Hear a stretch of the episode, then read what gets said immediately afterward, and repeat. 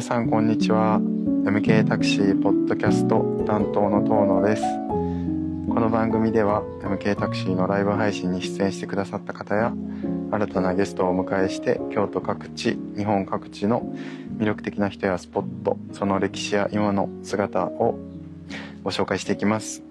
ぜひフォローして今後も聞いていただけたらと思います。今回は、えー、庭園デザイナーの宇賀谷ゆりさんをお迎えして、えーまあ、これまでのお仕事のこととか、えー、京都のおすすめの、えー、スポットお菓子お庭の話など、えー、伺っていきたいと思います。宇賀谷さんよろしくお願いします。お願いします、はい、宇賀谷さんにはあのたびたびえっとインスタライブにも出演いただいて、えー、生中継でお庭を案内していただいてるんですけれど、えー、またあの私がたちがやっている MK 京都ライブメンバーズというオンラインコミュニティあのリアルでもイベントをやっていこうと思ってますが今オンライン中心に活動しているコミュニティのメンバーさん限定の配信にも、えー、去年はもう月1回ぐらい、はい、あの出演いただいてあのそちらにも出ていただいたりとかしておりまして。で実はですねこの収録も、えっ、ー、と今あのメンバーさん限定のインスタライブをやりながら公開収録をしておりますなので、えー、メンバーさんのコメントを読みながら、えー、お届けしていきたいと思います。はい、というわけで宇賀さんちょっとじゃあ最初簡単に自己紹介お願いできますか？はい、はい、えー、宇賀谷ゆりと申しまして、えー、京都生まれ京都育ちです。で、えー、私は同志社大学の文学部の文化史学科卒業なんですが、えー、まあ普通の OL を経て30ぐらいから、えー、淡路島の園芸学校に行きまして、うん、で園芸の勉強しましてでその後カナダの園芸学校でまた園芸とか庭のデザインの勉強をしました。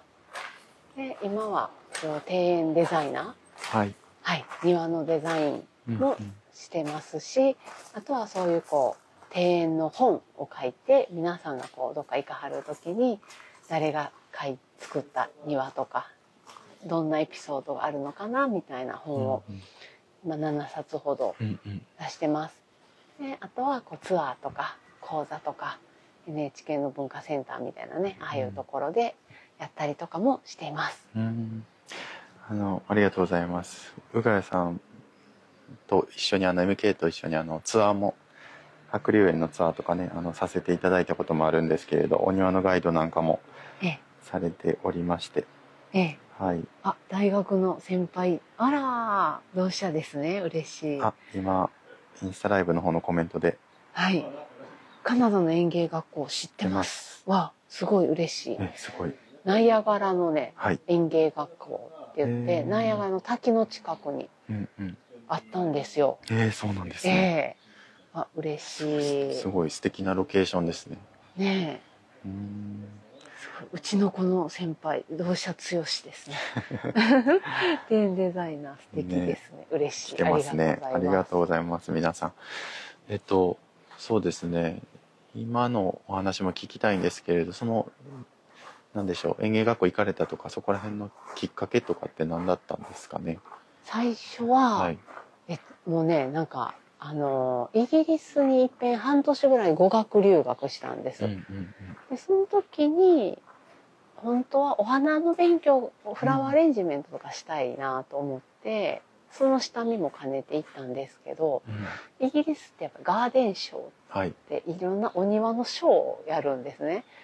でその時に日本庭園のこう展示をしてはったりいろんなイングリッシュガーデンとかフランスのお庭とかをこうあの1ヶ月ぐらい見せるっていうのをやっててあこういうのを作る仕事があるんだとそれをなんか作りたいなと。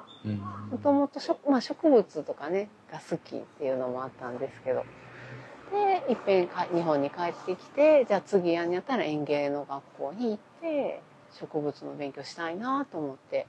えー、でね、ま、あのまずは日本の園芸学校に行ってみようと思って行ったんです。すごいですね。そこなので、まあ会社勤めを辞めて、ええ、トライしてみよう、挑戦してみようということで。そうですね。まあ、会社を辞め 辞めよう辞めようってずっと思ってたのもあるんですが、ちょうどね淡路島に園芸学校ができて、あのすぐやったんですよ。はい、で私4期生やって、でそういうなんかあの世の中の動流れみたいなのを園芸学ができたりしてそういうのが盛り上がってたみたいなそれでねなんか行ってみようかなと。うん、タイミングもありますよね。そうなんです。多分阪神大震災の後で、はいはい、そういうのをこうまずは兵庫県がねそういうのを中心にこう公園とか庭とかそういう園芸っていうので人の生活をもっとこうあの支えようみたいなのをすごい提唱してはったんですよね。うん、まさにそういう世の中の流れもあって、ええっていうことなんです、ね、そうなんです。ああそれをちょっと初めて伺いました。ええ。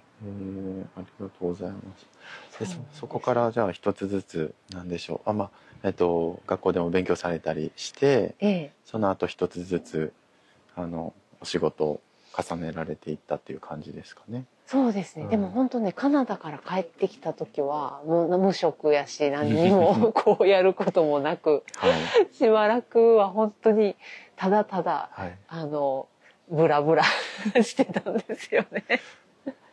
カフェ行ったりパン買いに行って食べたりケーキ買いに行って食べたりとかしてたんですが、本当少しずつお仕事紹介してもらうようになって、はい、だから本当ね無計画だったんですがあのもう会社どっか入るにも年だいぶ行ってたのでそれやったらまあ自分で何かやっていくかっていう感じでしたね。最初は本当ねフラワーアレンジメントとかそういう生け花とか日本で生け花を最初習ってて、楽しかったので、まあ、そういうのもねやりなんかやりたいなっていうのもあったんですが、なんか庭だと木とか花とか植えたら長長く、はい、あの長持ちするって思ったんです。なんかこうこうなんていうんですか長い時間かけて作るっていうのになんとなくいいなっていうのもあったんかなと。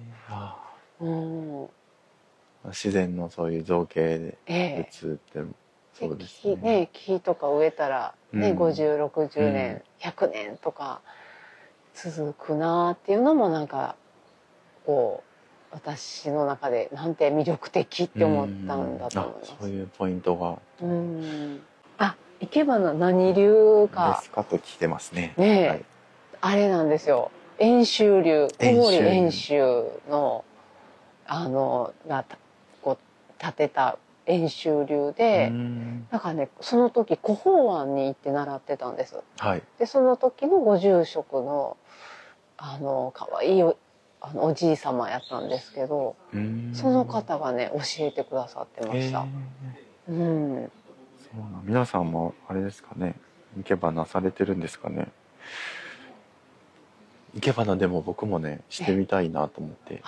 なんかねどこか旅館行った時に投げ池なんか結構そのうん投げ入れの。投げ入れ、はい、あのなんか本当にええ。あのなんでしょうね。自然な。はい佇まいの生け花というか、ええ、その野から摘んできたような佇まいの生け花があってすごくあの、ええ、感動してというかいいなと思ってあいいですよ。投げ入れ楽しかったです、ね、書籍も買ってみたんですけど、ええ、生け花もやってみたいなとか思ってます。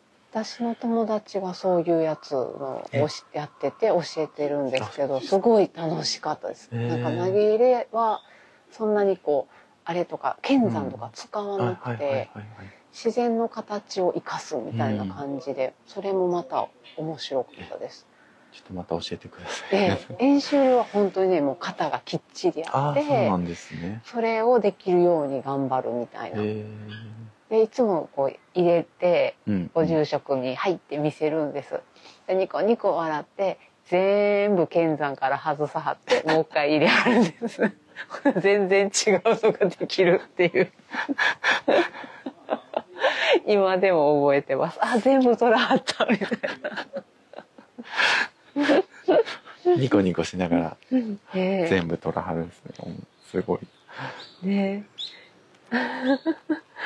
華道部でしたが先生に「ちょっと直すね」と言われ剣山丸ごとれました。一緒ですね。同じ人がいますよ。あの今配信のコメント欄でもいただいてますけど、みんな通る道、ね、みんな通る道なんですね華道部の方、ええ。先生に全部ああのなんでしょうね。そのなんか軸が大大切だったりするんですかね。その何かを調整するんだったらもう丸ごといかないといけない、そうそうなんですって。もう一個直して治るようなレベルでは私多分なかったんでしょうね。でだんだん上手になってくるともうほとんど手直しなしみたいな。ああそうなんです、うん。えー、それがやっぱ楽しくてそれのおかげでなんかあのカナダ行った時もちょっと行けるのやったりしました。えー、うん、生け花っていうとでも日本独特なものですか？そうですね、うん、日本独特ですね。なんかフラワーアレンジメントは、華やかに見せるっていうのが大事で、はい、空間を埋めるんです、うん、スペースを埋めていくですけど、日本の生け花は空白余白が大事、はい、でそれをどう残すかが大事だったから全く違いましたね。今のお庭の改修にあのお邪魔しているんですけど、ええ、妙万寺さんの,、ええあの改修ちょっとあの入らせてもらって撮影とかしているんですけど、え、また SNS にもアップしようかと思ってるんですが、えあの雪の庭？雪の庭です、はい。そこでもねあの、まあ、ちょっと生け花と若干話がずれますけどやっぱなんで抜く？技術というか、うん、あの余白？お庭においてもなんかそういう何でもあればいいわけじゃなくて、うん、ちょっとなんでしょう、えーと、余計なというかね、うん、ちょっといっぱいいっぱいになってる部分があったりそういうのをあの取り除く作業もされてて、あなるほど。引き算のあの部分もあるんだなと思って。うん、本当そうですね。日本文化とか、うん、ね、日本庭園は、こう、あれですね。うん、こう、こうどう引き算していくか余白をどう残すかっていうのがすごく大事だなと思います。すごい面白い。ベル、えっ、ー、と、みゆきさん、ラブ剣山。ラブ剣山。ラブ剣山っていう人を初めて見ましたよね。いいですね、ラブ剣山。いいですね。めっちゃ面白い。いや、本当面白い。そうです。もう投げ入れて、パキって分かれるんですよね。苦手な人と好きななるほど、そうか。投げ入れが苦手で、剣山、ラブ。うん、そうそう。そうか。なんか結構でも、私はあれなんですね。なんか、肩よりも、でもね、肩も大事。最初は肩に、あの、うんうん、手張りの、うん、あれで、最初肩に習っていかないといけないと思うんですけどどちらかというとそういう、うん、なんでしょうね無造作に見えてちょっとそれをどうコントロールするかみたいな自然の状態にちょっとだけ手を入れさせてもらうみたいな形がすごい好きで投げ入れいいなと思っているんですけど。ねえ、うん、多分でも生け花とやっぱりあの庭作り似てると思います。あそうですか。ええ。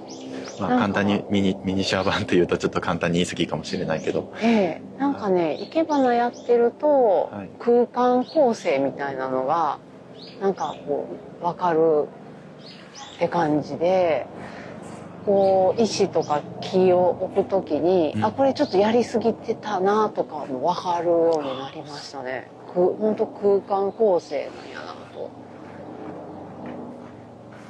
で私寄せ植え教室とか前やってたんです、はい、こう鉢に植えたり、うん、でそれでお花とか木入れたりする時もあるしちっちゃいこう箱庭的に石とか苔とかで庭作ってもらう時もあったんですけど、はい、あこの生徒さん上手って思う人は大抵生け花してる人やって、えー、やっぱり通じるんだなって思いました。うん、いうまあお庭に比べたりすると小さい世界ですけど、うん、そこでも培われてっていうか、ものがあるんですね。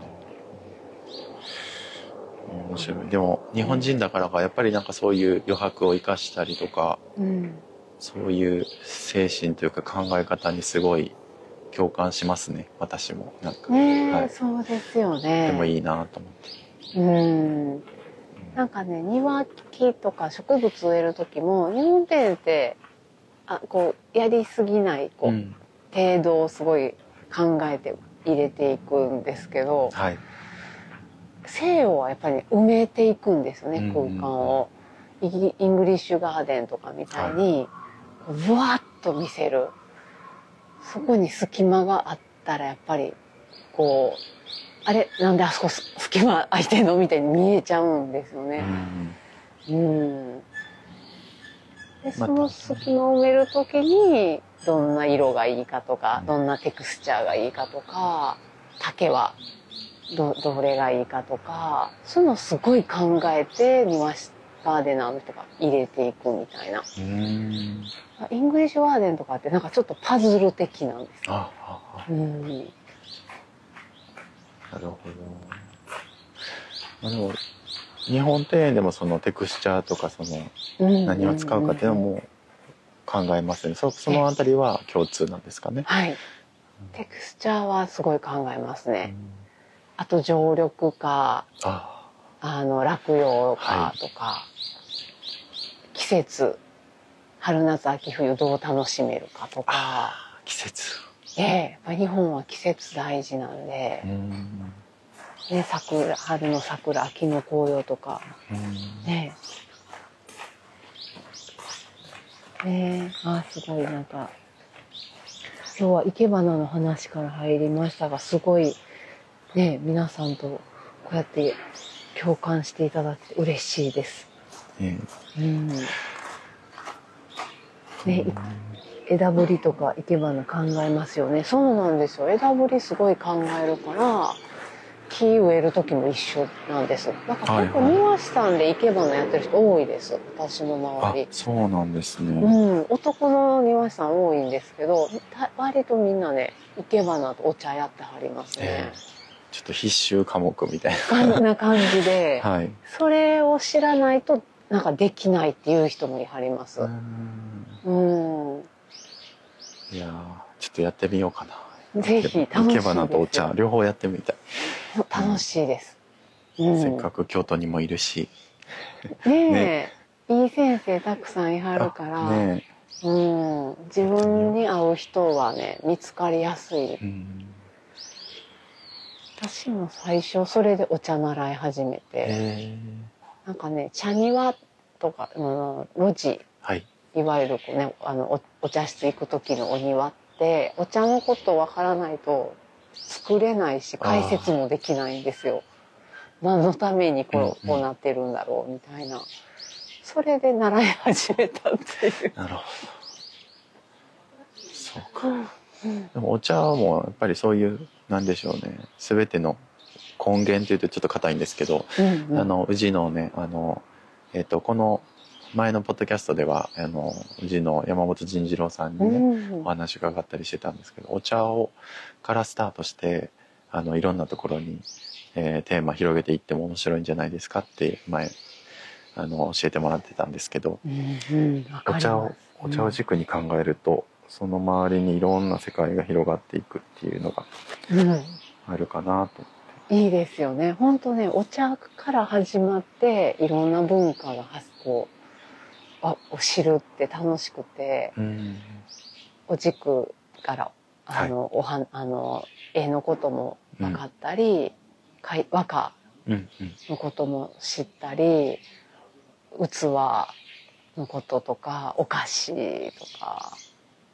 でそういうのやっぱ詳しい先生からお話聞くともうすごい楽しくなります。いや楽しいですよね。でそれを知らないっていうところがなんかちょっとねあのちょっと恥ずかしかったりするような場面が浮かぶんですけど、うん、でもそうではなくて、一つ一つ学んで楽しんでいっていけるといいですよね。ね。はい。うん。でも多分ねやり始めはったら楽しくなりはる方やと思います。なんかもうおあの何やろ今まで知ってた点と点が一気に結んでばれるみたいな感じです。それいいですね。うん。すごい MK 可動部で盛り 盛り上がってますね。いいですね。作りますかね。いいですね。MK 可動部。いやもうでも私のよりも先輩というか、ええ、もうこれメンバーさんにもねだからお師匠さんがいらっしゃるかもしれないもうすでに、皆さんの方が部長はお任せします。ねあ遠野さんに着物とか似合いそう、ね、私もそれ思います。いや僕着物ね着たいんですよ、うん、着たい着たいんです。着てほしい。袴とか。袴とか着て。シチュエーションがまあ普段着てもいいんですよね、うん、なのでなこのメンバーさんとのイベントとかでも着たらいいかもしれないし、ね、何かしら着たい、うん、まあそれこそ京都にいてね違和感がないですよねこの世界にいて。ねえ。うん、着物着たいですね。お茶習うとそれもできますよ。あ、そうか。着る機会がね。ええ。増えるですね。そうです。お茶会の時男の人が袴履いてはるのってやっぱかっこいい。うん。今年始めますじゃあ。うん。ぜひ。始めよう。部活作りましょうか皆さん。ねえ。うん。戦国時代の武将はお茶を使って政治を動かしてますもんね。本当です。着付けをもう習うと楽しい。ああ、本当に着付け習いたいと思いながらまだ私できてないし、私も今年始めよう。いやもう私もね、この2月今中旬ですかね。ええ。もう花からポッドキャストを始めましてこのこちらも。またさらに他のこともやろうとしてるんですけど、うん、まあ年の区切りをいいきっかけにしていろいろちょっと始めていきたいと思いますね。ね。うん、という感じでえっ、ー、とでうがやさんのお仕事の話また戻りたいんですけど、ええ、そうですね何か印象的なお仕事だったりあとはお,、まあ、お庭のとの出会いでもいいんですけど、はい、ありますか？私ねあの京都でに生まれ育ってたのに本当お庭を見て回るようになったのは30過ぎてからなんですよ。うん、でいろいろもう1日67箇所回ったりとかもしてたんです。で、その中で今でも初めて行った時の衝撃が忘れられないのは、東福寺の達中の光明院で、入った時のあの石の、わーっと並ぶ、でもリズムがあったり流れがあったり、それがもう入った時にふわーって迫ったんですよ。それをがね、未だに忘れられない感覚で、こんなお庭見たことないっていうのと、そういうこうごちゃごちゃしないなんかリズム感流れみたいなのをできるデザインのの人ってすごいって思ったんですよね。重森美玲のさお庭いろいろ見に行って、その度にわーってやっぱり思うんですが、最初の光明院がやっぱり一今でも一番かも。うんそれはじゃあ自分のお仕事にも影響が少なからずありましたかね。重森美玲さんのなんかやっぱりアプローチの仕方がすごく私の中でこう影響を受けてて例えばただ漠然と作るんじゃなくてまずテーマをきっちり決めて、でデザインしたしていってで関係性そこの人とか世主さんとかね土地とかあと日本のその庭園史とか、うん、お寺やったら前後とか全てをお庭の中に詰め込まはるんですよ。うん、でそれが一番洗練した形で出ててそのねなんか氷山の一角なんですよねお庭の私らが見てるのは。その下の部分の下調べとか研究がすごくてやっぱいまだにそうやりたいなって思いますね。はあ、そううんなんかこういやっぱりいいお庭って大抵そうなんですよ。こう見た時にこのお庭はすごくいいデザインもいいしなんか全ての雰囲気がいいと思うと庭師さんとか作った人がものすごい考えて研究してで作ってその一部みたいな。うん。なるほど。そういう表現はやっぱりできるように。まずその日本文化の話とか、うん、テーマの話からするようにしてます。うん。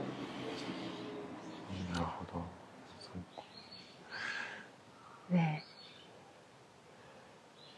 ねぜひぜひあのあ皆さんも光明院お好きでそこから日本庭園がお好きになった方もいらっしゃいますね。うん、僕もでも光明院さん好きですね。今度またお話伺いに行ってみたいんですけど、ね、もう一度はい。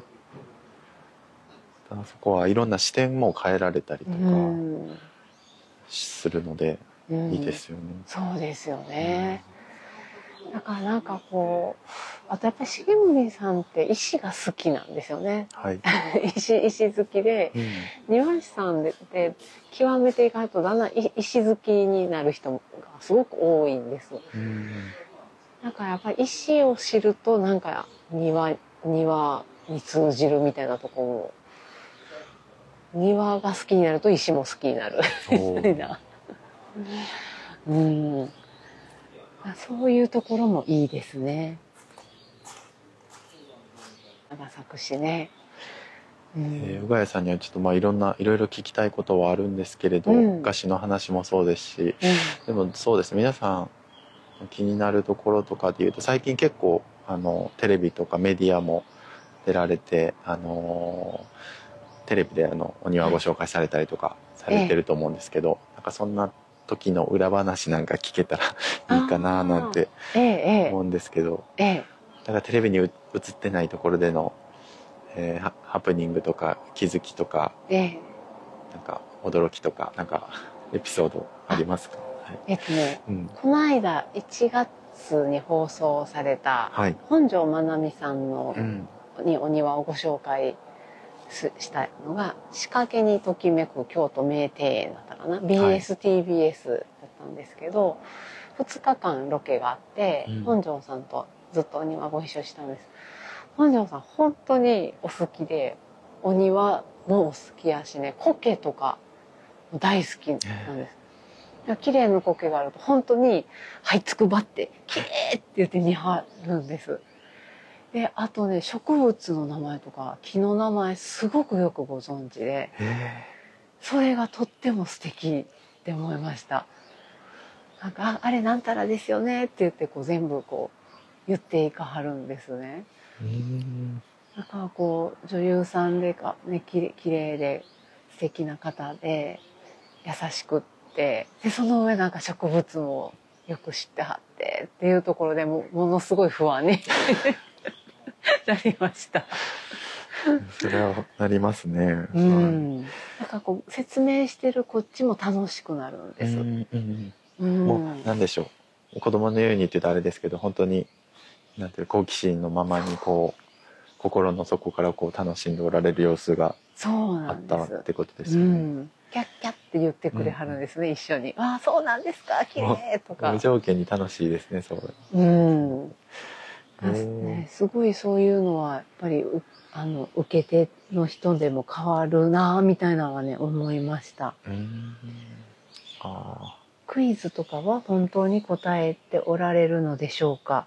ああれはね本当にそうなんですよ。あの答えを言わずに無茶ぶりでクイズ出した出してるんです本庄さんに。そうなんですね。ええ。で一個一個考えてくれはったんですが、うんうんあねすごすごいなと思ったのは割とすぐ答えはるんです。すぐにわからはるんです。クイズのちょっと間違えたりとかあの、えー、迷ったりとかなくてそうなんですよ即答ですか？割と前を張った時はもっとなんかヒントを言おうみたいにあのあのプロデューサーと言ってたんです。でその時はもっとヒントあげてくださいって言われてたんですけど、もうねさって答えられてから あっていう感じで。あもう答えてしまいはったわみたいな感じ。難易度がちょっと。いやでも結構難しかったんですよ。だからやっぱりお鬼は自分もお好きでいろいろ読んだり調べたりしてはるんやなと思って。あとこう文化、日本文化のこともよく調べてはるので、パッて出るみたいな。なんか割とね、ねなんです。本当にちゃんと答えてはったんです。あすごい。ええ本当にこれも今裏話。そうなんです。なんかね、本当素敵でした。いやまた3月にも再放送やるみたいなのでもしよかったらまた皆さんご覧ください。で東京のあるお寺さんはコメントまで全部決まっていたとおっしゃってたので あえね NHK は割とそういうのがあるって聞きました。ね、えあのと私も出演してないからわからないんですけど、はいあの、某、あの、サングラスをかけた方が全国を回る、歩歩くやつは、全部きっちり決まってるって聞いたことがありました。あれが決まってるのも逆にすごいですよね。ねあでもガイドされる方は結構台本っぽさはありますけど、え多分答えある方は自由に答えられるんやと思うんですけどあの言うこととかは割ときちっと決まってるっていうふうに言ってはって、えー、でもそうなのだって。すごいな。いやなんかこの私も、まあ、未熟なりにも録画あの動画とか配信してる身からするとそういうよ予定調和なこうしっかり台本で決めた決めてっていうのが逆にちょっと苦手だったりもするんでそこまでしっかり決めてそれをそのまま実行できるっていうのもすごいですね。ねあでもあの NHK の,、えあの「紅白」の裏側みたいなのもやってたんですけどあれも本当に今何秒押し10秒押しですとか予定決まってて、でここ押してるからじゃあここを削りますとかすっごいもうきっちりかっちり決まってる。あの、そうです、ね、あの、なんでしょう、マネジメントもすごいなと、それを思いました、ね、確かに。生放送はそうでしたね。うんうんうん、去年の秋に、第5時のから紅葉をお伝えする生放送出たんですけど、生は本当にそうなんでした。まあ、何秒遅れてますとか、今ちょうどいいですとか、もう全部で、で、で、こう紙で出さはったりとかするんです。今1分遅れてますとか。で、早い時も出るんですよ。1分早いですとかね。生怖ーって思いました。ええー、もう、なんかああいうのやっぱり、あれですね、もう向いてないって思いましたね。ハプニングもいっぱい起こるし、うん、ドキドキしない人じゃないと無理ですね。そうですよね。私なあと覚えすごく覚えてるのがあのー、今、ま、松原千恵子さんがあのー、NHK の朝の連ドラのやつ出てはるんです。で松原千恵子さんをお庭にご案内したこともあって松原千恵子さんはリードが上手で次お庭こう行ってここで私がしゃべこういうことをしゃべるっていうのをしゃべりやすいように最初に全部なんか言ってくれはるんです。これはどういう意味があるの？とか、あら、あの石は何？とか、あれ珍しいわね？とか、そこがやっぱりなんかベテラン女優さんで素敵って思いました。いやそれを僕そういう人になりたいなって思います。そうなんです私も。いや僕もいろんなゲストの方出ていただくんですけど話しやすいようにこう自分が振る舞えるといいなっていつも思うんで素晴らしいですね。なんかねそれは感動してあ次言いや言いやすいって思いました、しかも自然なんですよね。自然なんです、うん。でなんか素敵な風景があると私の腕をキュッてこうあの腕組んでそっちの方にシューって持ってって連れてってくれはるんですよ。であれあああれ見て素敵よみたいな。すごい。ねえ、うん、なんかときめきますよね。ね。そういうの大事やなってちょっと思いました。本庄さんもそうですけど。そう本庄さんもキュンってなる。惚れてまうね感じですよね。うん、いや魅力的な方方多いですね。ねそういう方がやっぱりそういうお仕事をこうどんどん規範やなって思ったりもしたんですよね。でもそれもでもお庭と一緒かもしれないですね。そのあの振る舞いとかは本当にすごい素敵ですけど、うん、そのベースにすごい努力されてたりするんですかね。そうです。やっぱり。うん、きっといろんなお仕事されて自分のスタイルみたいな確立してはるんでしょうね勉強されて、うん、まだまだ日々日々あれですね精進。いや本当。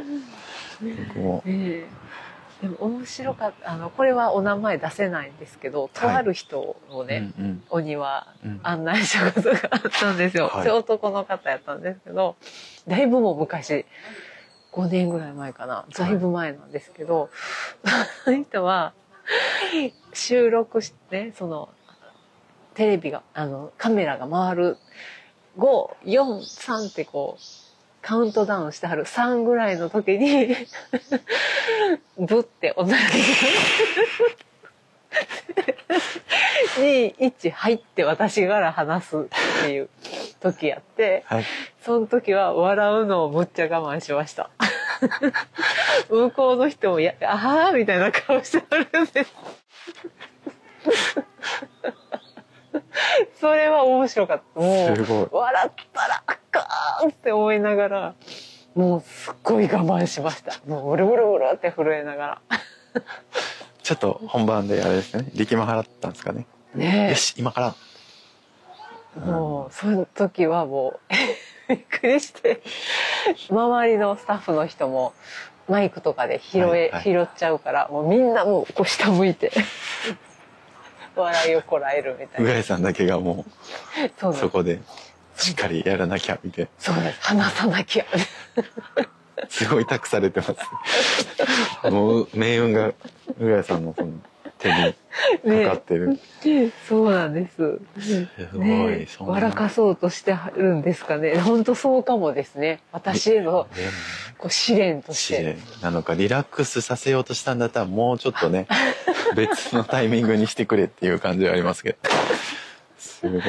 そうやったんかもリラックスさせてくれはったんかもしれない。それもう忘れられないですね。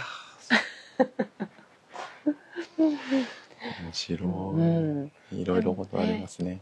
まあそうやって後からこう興味持ってくださる方とかもやって本庄さんなんかはね後からまた私の本買ってくれはってね、ん、なんかメッセージくださったりしたんです、本あの苔の庭の本買いましたとか、すごい嬉しいですよね、そういう瞬間って。うん、また本のとかうがいさんのアカウントのことも概要欄に載っけときます。えー、はい、ありがとうございます。ああと一番びっくりしたのは一応いいつも台本はあるんですけど私全部覚えられないのであのこのこれだけ言う言うぞみたいなんで自分の言葉でも勝手にビャーって言っちゃうんですけど、はい、台本を全部きっちり覚えて台本通り全部サラサラサラって話さはったのが妙心寺の泰蔵院の副住職の方やったんですよ。うん、それはびっくりしました。うん、松山太閤さん、うん、もう、え一一字一句きっちり覚えてはるって思ってその時もびっくりしました。プロフェッショナルですよね。私それができない。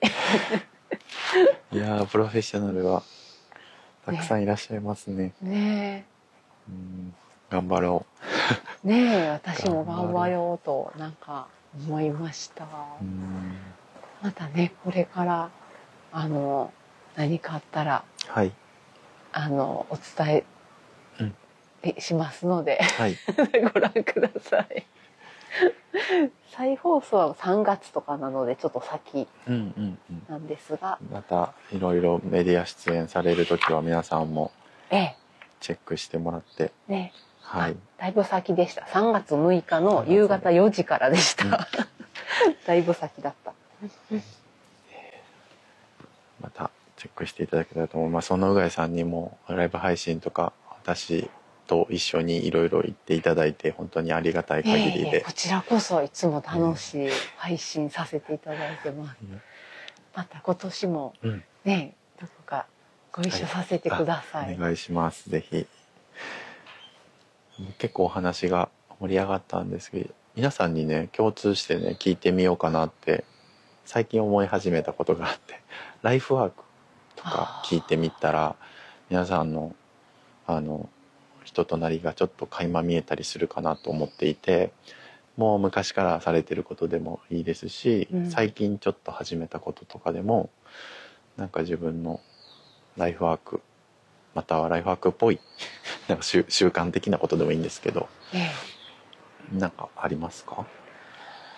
そうですね、うん、私多分昔から好きやったのは、どのジャンルでも多分人と人をつなぐのが好きやったんやなと思うんです。はい、人と人とかこうお話しして、楽しいっていうのを次また誰かにつなぐ、うん、そうやって広がっていくのが好きなので今はお庭っていう主軸があるので、はい、お庭を通じてその庭師さんを次とかあの世界につないでいくとか、うん、日本の全国につなげるとか、うん、まあ、庭園文化もね広げてつなげていくとか、あとなんか庭と和菓子とかお菓子とコラボしてつなげていくとか、そういうことをねこれからもどんどんしたいんです。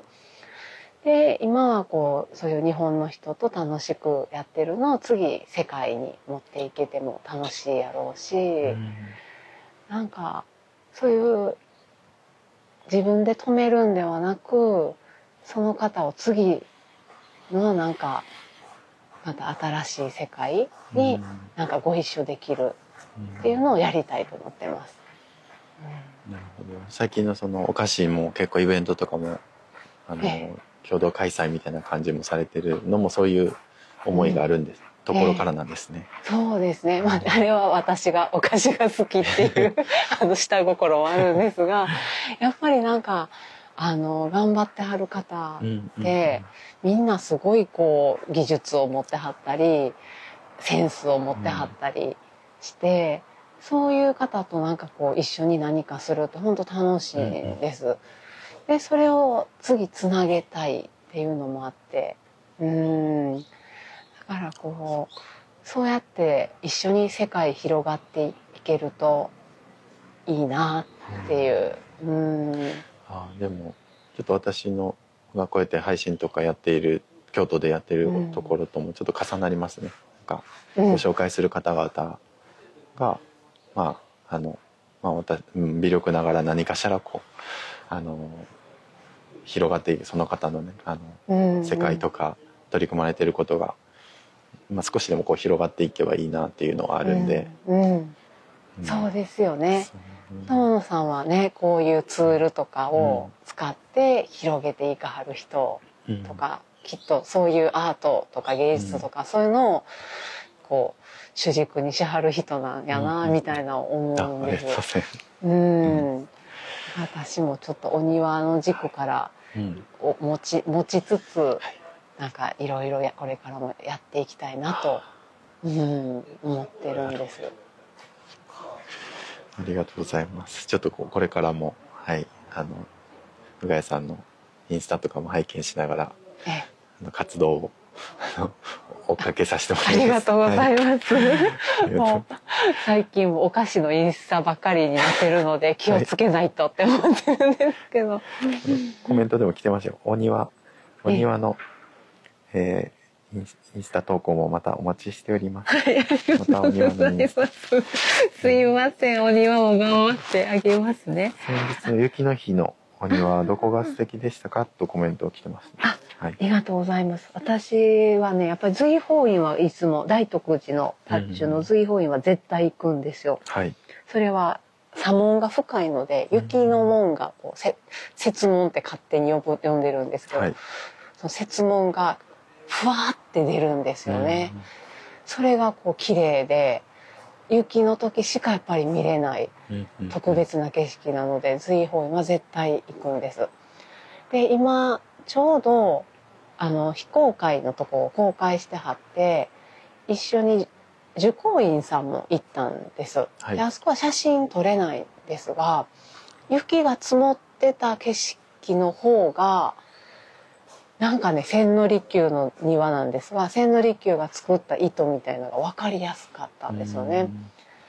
中の支柱の間の襖の絵と、こう、こうしてて、繋がってて、川の流れがこう、外に出てきて、ファーッと広がっていく世界みたいになってるんです。それがなんか雪積もった方が、こう、雪の中に石がポコポコ出て、あ、水の流れが見えるって思ったんですよね。浮かび上がってきたんですね、えー、えー、だからね、よかったです。あと今、あのー、光明院もいいですね。はいうん、雪の日も、うん、うん。いつも同じとこばっかり言っちゃってごめんなさい。えー、えー、あとどこかな？雪。やっぱりね、あの、砂門がどうなってるのか気になるので、はい、枯山水の底に行くのが多いです。あの砂門どうなったんやろ、はい、みたいな。だから、あの、大徳寺の大梅院も、あの、砂門と苔のところのかつ、かずら石っていう区切りのが、石がシューって一直線に入ってて、それが気になっていきました。寒い中。はい。そしたらやっぱりちゃんとそこだけ線がシューッと入るのがいいなみたいな。うん。今年はちょっと雪も多かったような気もして、ね、あの、量も多か多くて、うん、なんかより雪の京都をね、ね、楽しめたんじゃないかなと。もう降らないですかね。ね。まだね、まだもう一回来るって思ってたら、うん、なんか暖かくなりましたね。そうですね。でもぜひ枯山水の庭がねいいかなと私は思います、うん、おすすめです。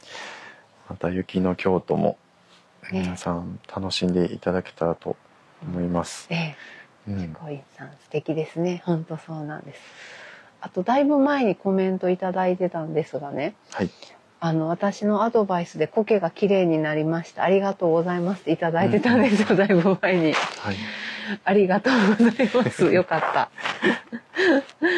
ええ。あ、これですね。苔の庭。あ、茶色の苔が生き返りました。よかったです。ね。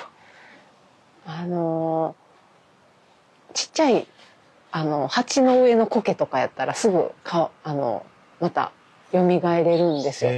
ちょっと濡らして、はいスーパーの白い袋に入れて、ふわっと口を閉めて光が当たるところに置いとくんです太陽光が。また戻ってきます。ええ。蘇生されるんですか、ね、ええ。あの白い袋がちょうどいいみたいで、でふんわり結んどくと湿気も溜まって、ちょうどよくて、ええ。なのであのちっちゃい鉢の上の苔でが枯れそうってなったらそうしてみてください。はい、メモメモと。あメモメモ。してくださってる方もいらっしゃいます。ね、巡り会いたい雪の日。本当ですね。またぜひ。うん、結構貴重ですよね。そであの朝あ雪だってなって、うん、もうそうこうしてるうちに午後にはちょっと溶けちゃってたりとかするんでですよ。もうこれ雪降ったらここに行こうって決めといてよし降った！って言ったらもう行ってるみたいなね、はい、スピード感で行かないといけない。京都は本当午前中にも溶けるとこが多いので、うん、本当ね朝一行かないとダメで。でね、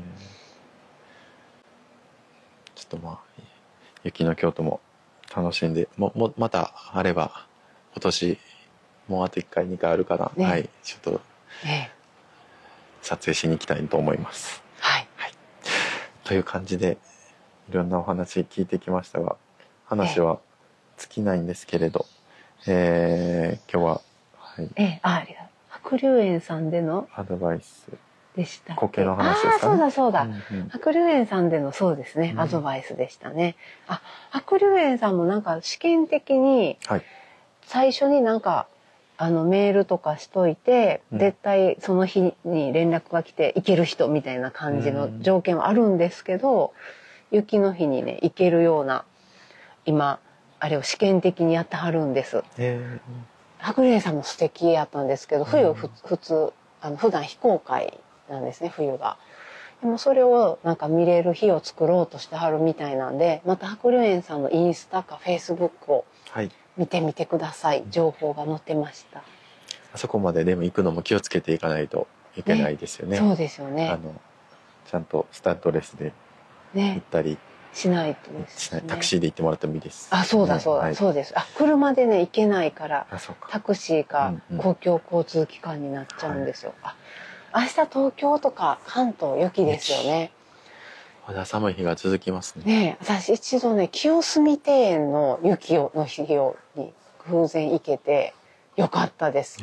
だからもしあのよかったら遠いかもしれないけど清澄庭園のとか大名庭園の雪もいいと思います。なる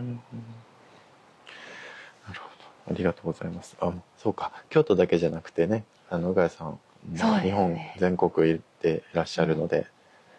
またそういう話も伺っていけたらと思いますね。本当ですね、うん、今度はなんか東京のお庭とか。はい。はい、うん、あのライブ配信もまた、えー、オンラインコミュニティのオフ会とかもあの京都飛び出してやるっていうのも今年できたらなと思ってるんで、ええ、またまた、はい、はい、京都に限らずちょっといろんなところ、はい、向谷さんともあの皆さんご紹介していけたら嬉しいなと思います。はい、はい、またぜひよろしくお願いします。というわけで今回は、えー、宇賀ゆりさんをお迎えしてポッドキャスト、えー、撮ってきました。えっ、ー、とポッドキャストはあの毎週更新、えー、しております。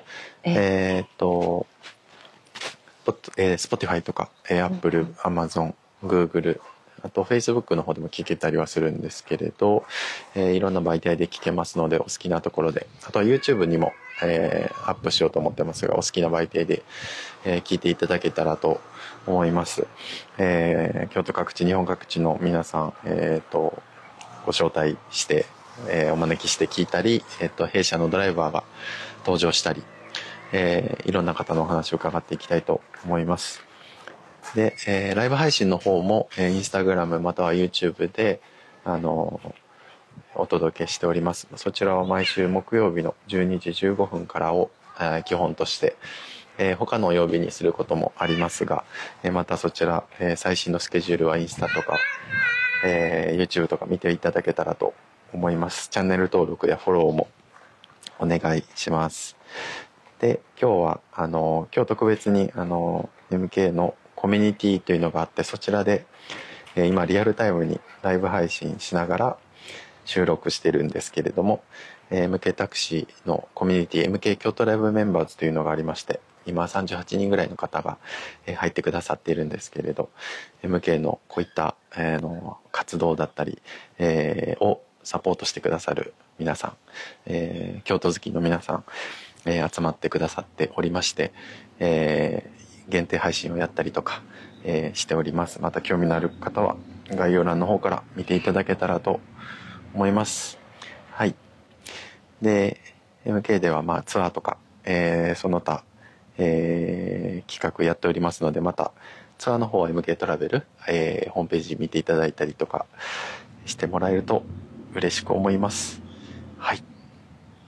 というところで、はい、うがいさん、今日はありがとうございました。